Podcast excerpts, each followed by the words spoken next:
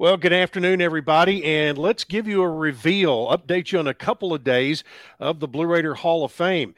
Yesterday, it was announced that Anthony DeLuise will be going in. He's a 1996 All-American, and the MTSU tennis ace was also OVC Player of the Year and ended his career ranked in the top 10 of all five career categories. He'll be part of the induction on September 22nd, and today, it was revealed that Laron Dindy from men's basketball will go in.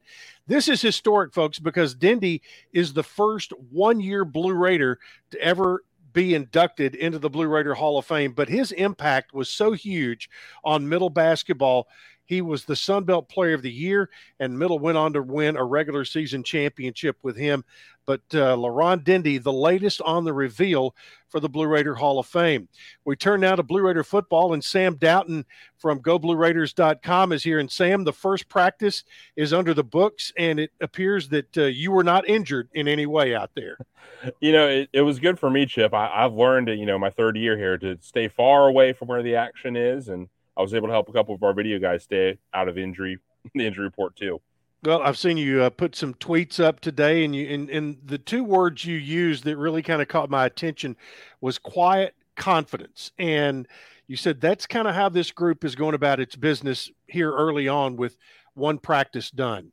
Absolutely. You know, I think like what stuck out to me today was talking to Nick Vadiato, who looks to be the leader in the clubhouse for the quarterback position, Keelan Rutledge, one of the returning offensive linemen, and Zaylin Wood on the defensive line. They all came out very positive with the first day of practice. And usually, you know, they are pretty positive with it, but the vibe and tone was just totally different this year. So you could tell that they clearly felt they had a really good day. And watch them out there, there's little things you notice where you're feeling like, oh, that's just a little bit sharper than it usually is this time of year. That's just a little bit more cohesive this time of year. And so all those things piled up together. When we finally talked to Rick Stockstill, he echoed those statements. And so I think this is a group that feels very connected to one another early on in camp, which is something that you can't always say every single year. You know, one of the things that's been a little bit unusual, this is the first time in a while that Rick Stockstill has basically announced that there is a leader in the quarterback room that would have to lose the job, basically, and that is Nick Vadiato.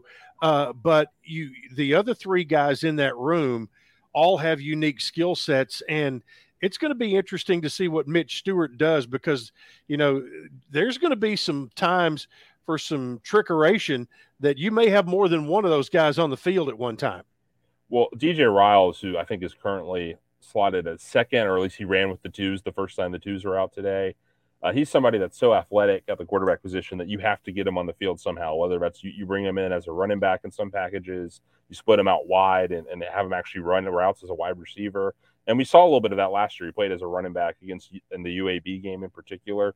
So he's somebody I expect to see on the field. I mean, even further down the list, Kyle Lowe and Wren Hefley have cannons for arms, and each have some. Wren Hefley is very interesting because of his background, of Absolutely. Where he's been. Mm-hmm. Yeah. Hefley started at Michigan, ended up setting, you know, every record at Presbyterian before going to a JUCO level. So, yeah, it's a little interesting to have a camp where a quarterback has a leader, but there's still lots of interesting players to talk about. Well, the next 2 days are going to be interesting because weather may be the star of the show.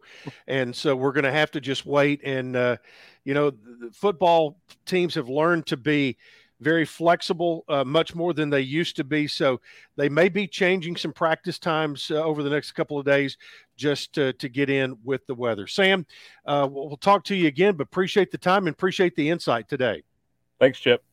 All right, that's it for today, folks. We'll have another update for you coming tomorrow.